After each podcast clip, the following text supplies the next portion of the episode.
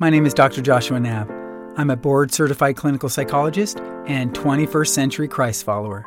Early in life, I experienced overwhelming psychological suffering, which led me down a path of wandering away from the Christian faith in my adolescent years, reminiscent of the lost son in Luke's gospel, returning to my Christian heritage in my early 20s, my own psychotherapy in my mid 20s, and ultimately a life committed to understanding and pursuing psychological and spiritual health as I now head into the middle years of my life.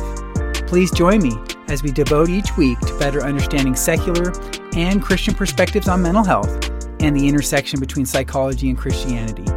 Then engage in a 10 minute practice to conclude each episode, drawing upon Christian meditation, prayer, and contemplation.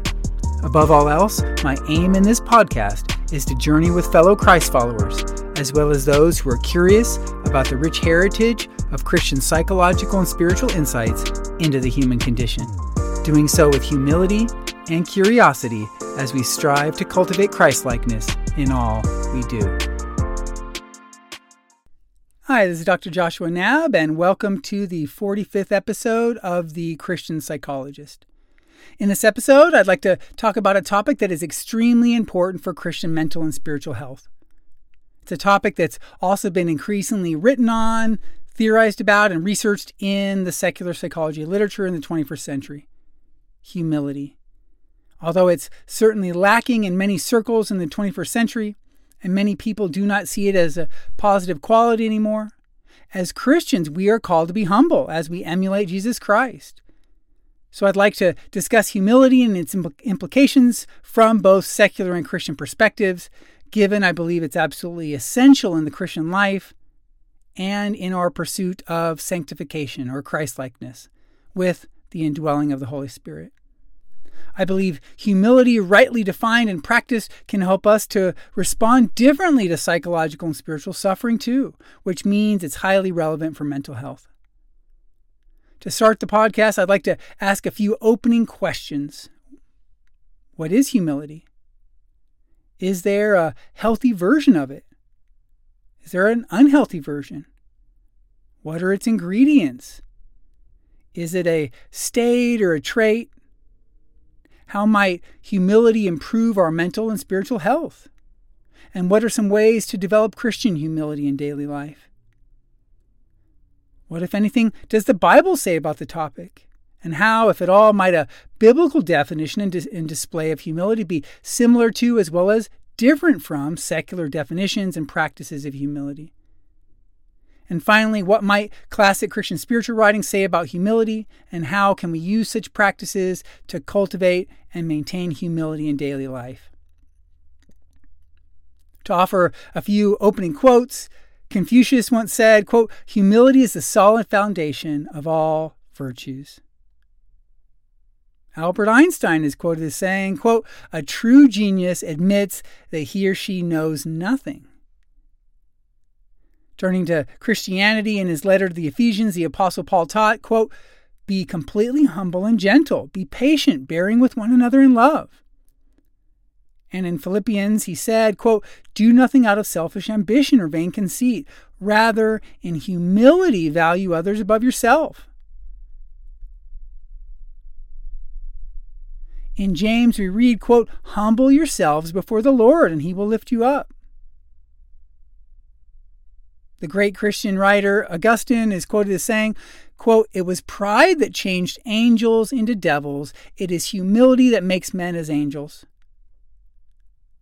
The 20th century French philosopher and Christian mystic Simone Weil once said, quote, Humility is attentive patience.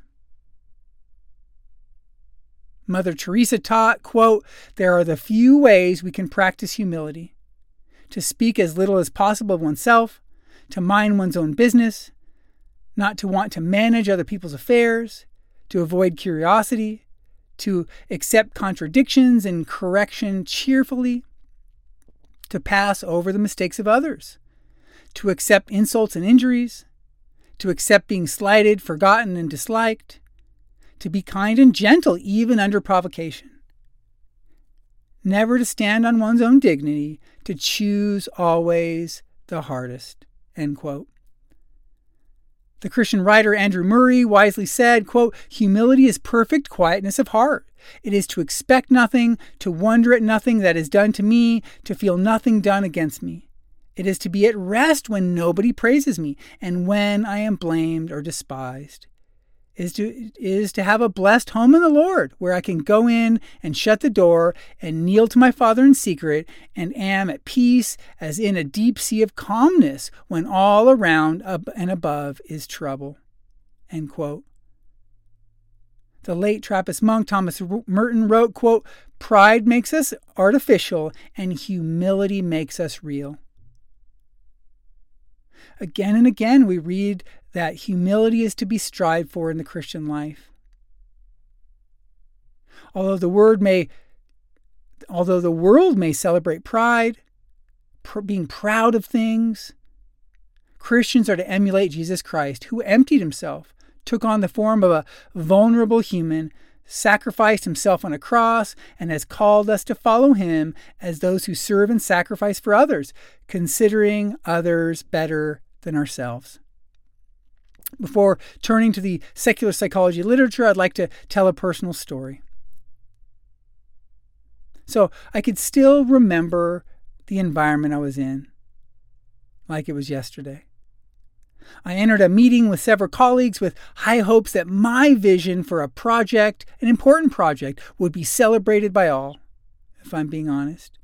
Yet, as the meeting unfolded, it quickly turned into a sort of battle of wills, with many gifted leaders in the room attempting to cast their own vision for the project. As my own agenda was increasingly derailed, or at least I, I, thought it was, I can remember feeling angry given I had a clear expectation that I, not others, would be leading the way, and my ideas were somehow going to be the best or superior. Filled with anger, I began to shut down, thinking to myself that I would not participate in this meeting if I did not have the autonomy and control to direct both the meeting and project. And as I sat there quietly and the meeting concluded, I quickly said my goodbyes to my colleagues and left the office, furious that I was not at the center. I was not leading the way. Yet something interesting happened in the hours and days that followed. I felt the Holy Spirit convicting me, revealing that the specific project was not the most important part of the meeting. My will was not the most important part of the meeting.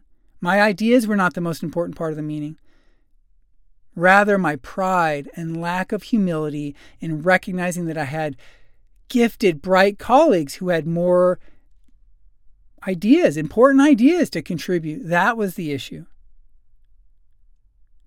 My pride and need to control, in fact, I think were rooted in a deeper fear that my hard work would be taken from me and someone else would get credit, as well as a sense of shame that my ideas were not good enough and I'd be and they would be lost in a room of better ideas that would replace mine.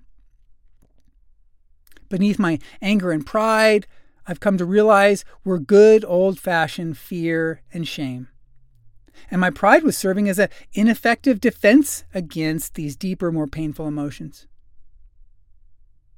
Yet, if humility is really about having an accurate view of ourselves, including our strengths and limitations, and that we're often, if we're honest, average and ordinary, if it's also a willingness to see others as, as, important and special and created in God's image as children of God, then I needed to learn how to humble myself to let go, to celebrate the accomplishments and achievements and talents and skills of others, and ultimately emulate Jesus, who could have come to earth as a king, but chose to be born in a manger. He chose to live a life of humility as a carpenter, some sort of builder, to live in small towns, and to die a lonely, violent death on a wooden cross. To reconcile us to Him. This experience, although painful at the time, revealed my struggles with pride and need to humble, to humble myself as a, a way to find true joy in life. There's a freedom in not needing to be the center of attention. Being the center of attention is exhausting. There's a peace, there's a deeper rest that comes from not having to get all the likes on Facebook, not having to be the one with the best ideas, to not have to be the smartest person in the room. There's a freedom also in celebrating the accomplishments, talents, and skills of others. And there's a freedom in emulating Jesus Christ and following God's will. Rather than trying to be like God, like Adam and Eve in the Garden of Eden, there's a freedom in recognizing we were created as finite and dependent, and we're not God.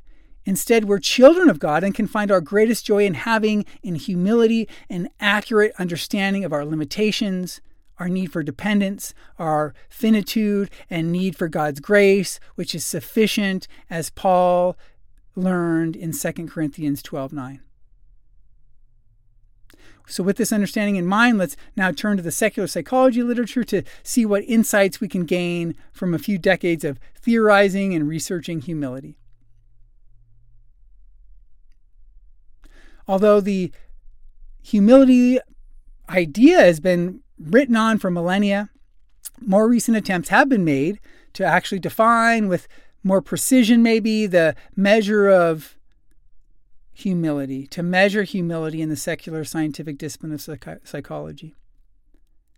In a review article, several psychologists noted that humility often involves an accurate view of oneself as well as a relational approach to others.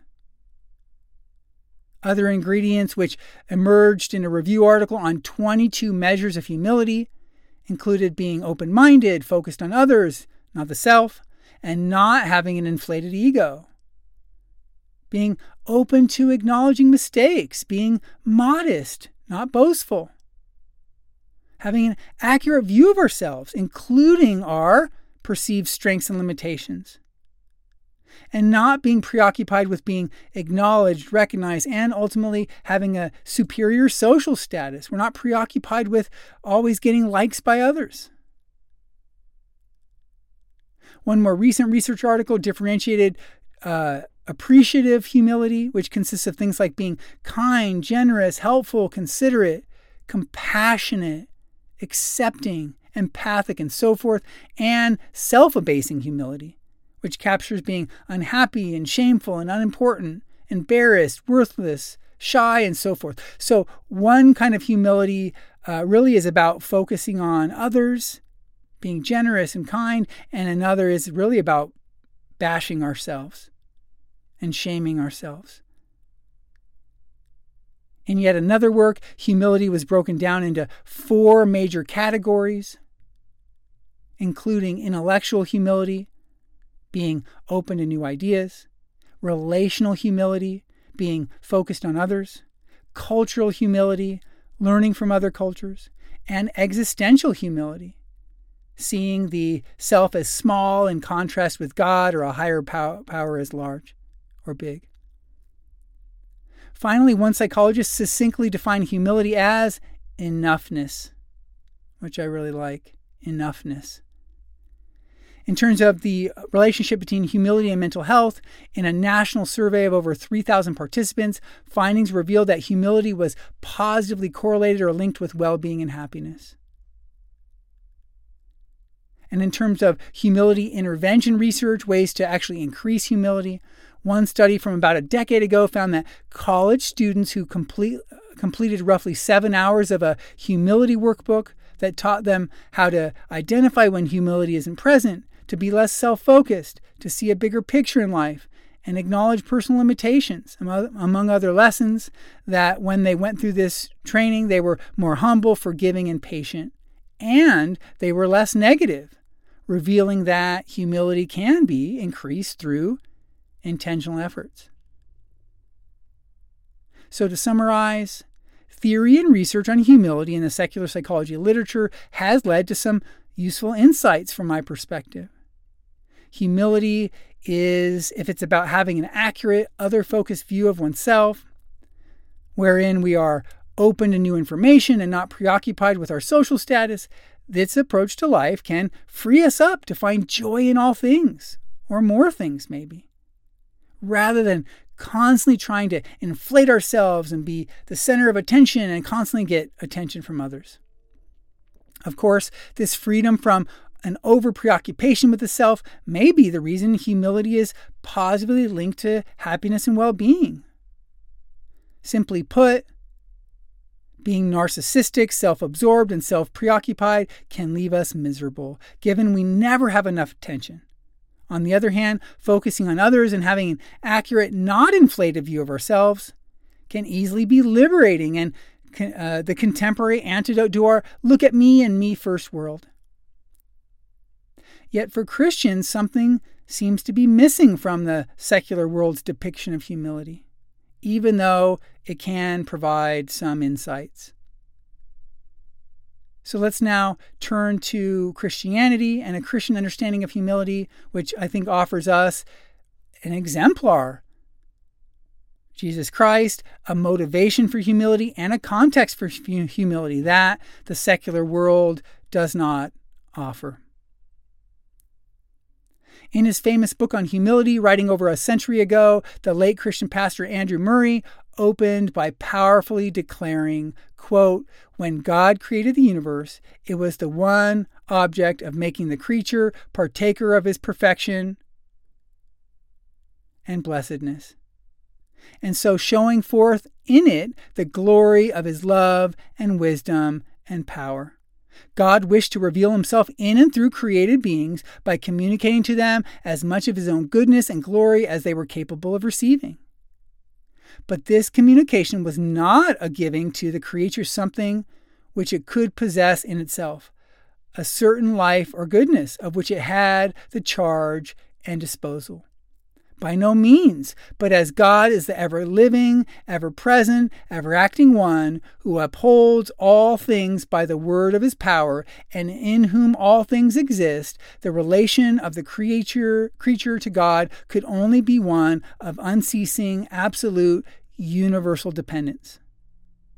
As truly as God by his power once created, so truly by that same power must God every moment maintain the creature has not only to look back to the origin and first beginning of existence and acknowledge that it there owes everything to God, its chief care, its highest virtue, its only happiness, now and through all eternity, is to present itself as an empty vessel in which God can dwell and manifest his power and goodness.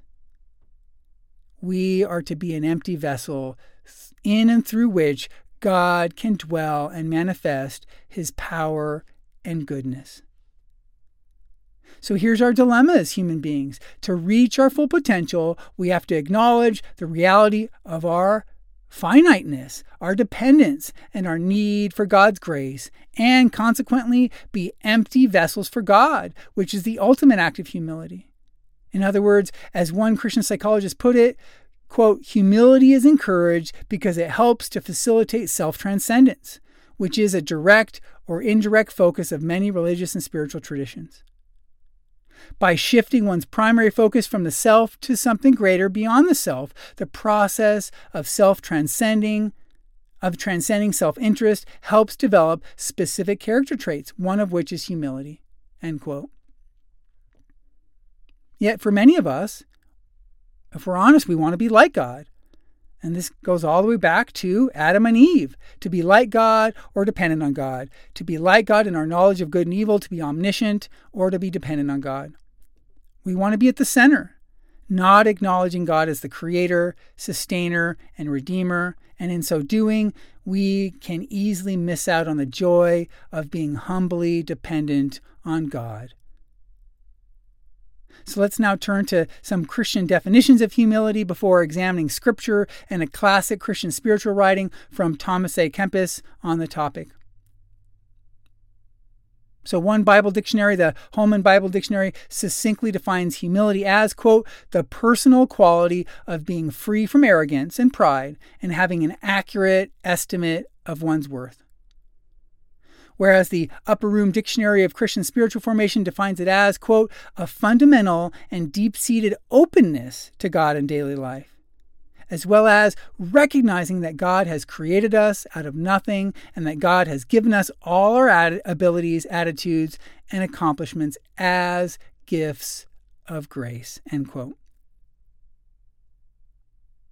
The same dictionary entry goes on to say, quote, to be humble then means to become profoundly aware of our fragility, mortality, and dependence on God in his book Humility, The Joy of Self Forgetfulness, the pastor Gavin Ortlund attempted to clear up a few misunderstandings about humility, noting it's not about hiding or avoiding, it's not about hating oneself, it's not about weakness. Instead, according to Ortlund, quote, humility is self forgetfulness leading to joy. Humility is self forgetfulness leading to joy. There's a joy in not having to be preoccupied with ourselves. There's a joy in letting go of all of the concerns about ourself and needing to be at the center. So, with these definitions, we can see that we need to have an accurate depiction of ourselves before God. We are the created, and God is the creator. We are dependent, and He is independent. We are finite and He is infinite. We are limited in our knowledge and He is limitless. We are imperfect and He is perfect. We are ultimately powerless and He is ultimately powerful. Yet, despite all of our limitations, God chose to create us, and He chose to redeem us and restore our broken communion with Him via the ultimate act of grace. As Paul said, quote, while we were still sinners, Christ died for us. So let's now turn to scripture to read, read one of the most famous verses on humility, which captures Jesus' perfect example. In Philippians 2, we read from the Apostle Paul, quote, In your relationships with one another, have the same mindset as Christ Jesus, who, being in very nature God, did not consider equality with God something to be used to his own advantage. Rather, he made himself nothing by taking the very nature of a servant, being made in human likeness. And being found in appearance as a man, he humbled himself by becoming obedient to death, even death on a cross. Therefore, God exalted him to the highest place and gave him the name that is above every name, that at the name of Jesus every knee should bow, in heaven and on earth and under the earth and every tongue acknowledge that Jesus Christ is Lord to the glory of God the Father. End quote. Here we have the ultimate example of Jesus, who we are to follow and emulate. God chose to take on human form, live a humble life, and die a humble death so that we could be reconciled to Him.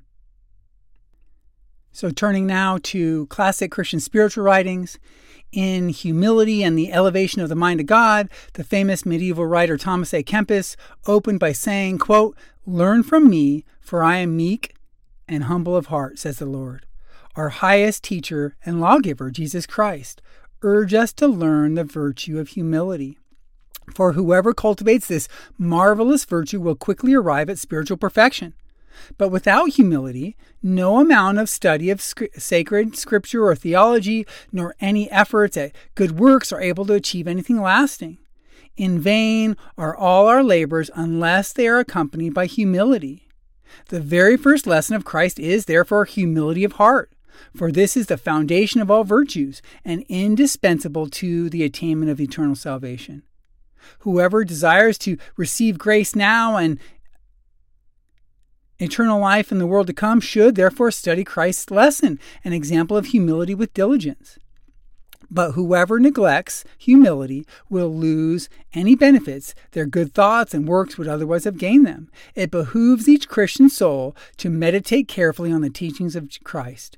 This includes all religious, all priests, all bishops, all servants, all nobles, all commoners, all educated, and all the simple. And Christ teaches us humility, not pride. He teaches us useful things, not vanities. He teaches that what is true, not what is false, what is heavenly, not what is earthly. With this in- introduction to Kempis's book on humility in mind, let's turn to a short practice meditating on Jesus' words on humility carefully, as Compass, Kempis has suggested. So find a quiet location, free from distractions. sitting up straight in a supportive chair. And when you're ready, close your eyes, then say a short prayer to God, asking Him to reveal Himself to you, especially Jesus' humility, in this short practice.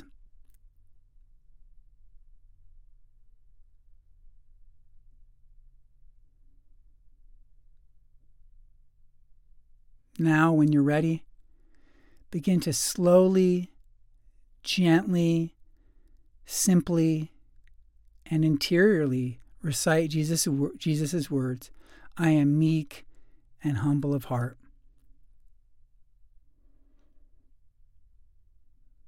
I am meek and humble of heart. The very words of Jesus.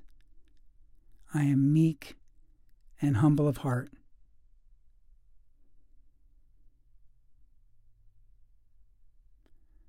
Again and again, recite the words within I am meek and humble of heart.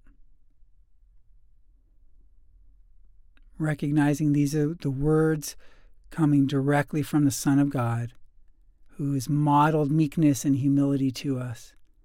I am meek and humble of heart.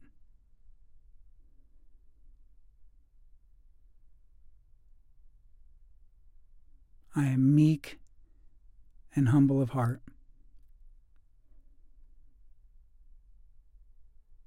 And whenever another thought or feeling, maybe a sensation or memory or image, emerges in the inner world, which is inevitable, or some sort of distraction in the outer world, like a sound, ever so gently, in humility, return to Jesus' words I am meek and humble of heart.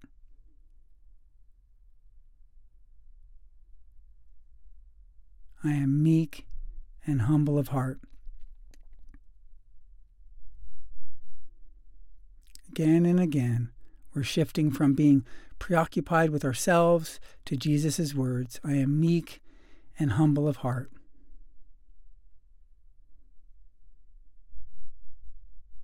I am meek and humble of heart. Since Jesus, the Son of God has modeled humility to us, we're letting go of our pride, letting go of our need to be the center of attention, letting go of our need to control, and instead resting in our dependence on Him. We are finite and dependent, and that's okay. We were created to rest in God, to depend on God, to look to God for the answers, to not unilaterally decide things on our own, to not be at the center. God is at the center, and our job is to look to Him. I am meek and humble of heart again and again.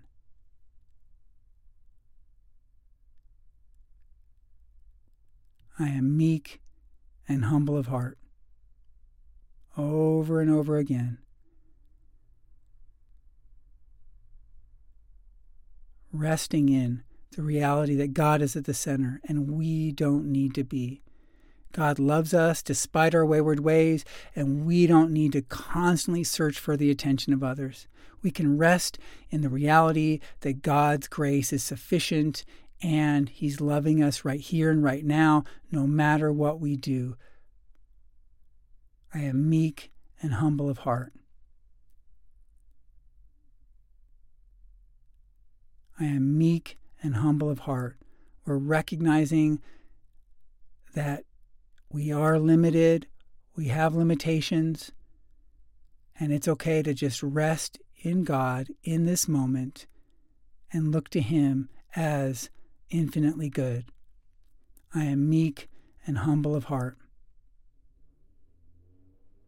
And now that this time has come to a close, pray to God, asking Him to help you have an accurate depiction of yourself. Someone who is fallen and, and limited and yet is created in God's image and a child of God. We are finite and dependent and limited, and these are good things in light of the fact that God has reconciled us to Himself through the ultimate act of grace, humbling Himself through the incarnation to die for our sins and give us eternal life wherein we can be face to face with God forever. As we conclude, ask Jesus to remind you of the joy of self forgetfulness and humility, as the Christian pastor Gavin Ortlund taught in his book. So, to conclude this episode, Christian mental and spiritual health, I think, involves humility, given Jesus modeled it for us. There's a joy in being able to let go of needing to be at the center and in control, and instead recognize with accuracy that we were created to be finite and dependent on God, and that this God, the Creator, Sustainer, and Redeemer, resides at the center and offers His perfect love from moment to moment rather than constantly striving to earn the affection and esteem of others, which is fleeting and will not ultimately satisfy, we can rest in God's grace, which is given to us as a free gift. We can also rest in the reality that we were created, created to rest in Him, and therefore we need not feel ashamed of our dependence and finitude. We need not prop ourselves up with pride, false pride, given that by design we are limited and dependent. We don't know all things, and we never can.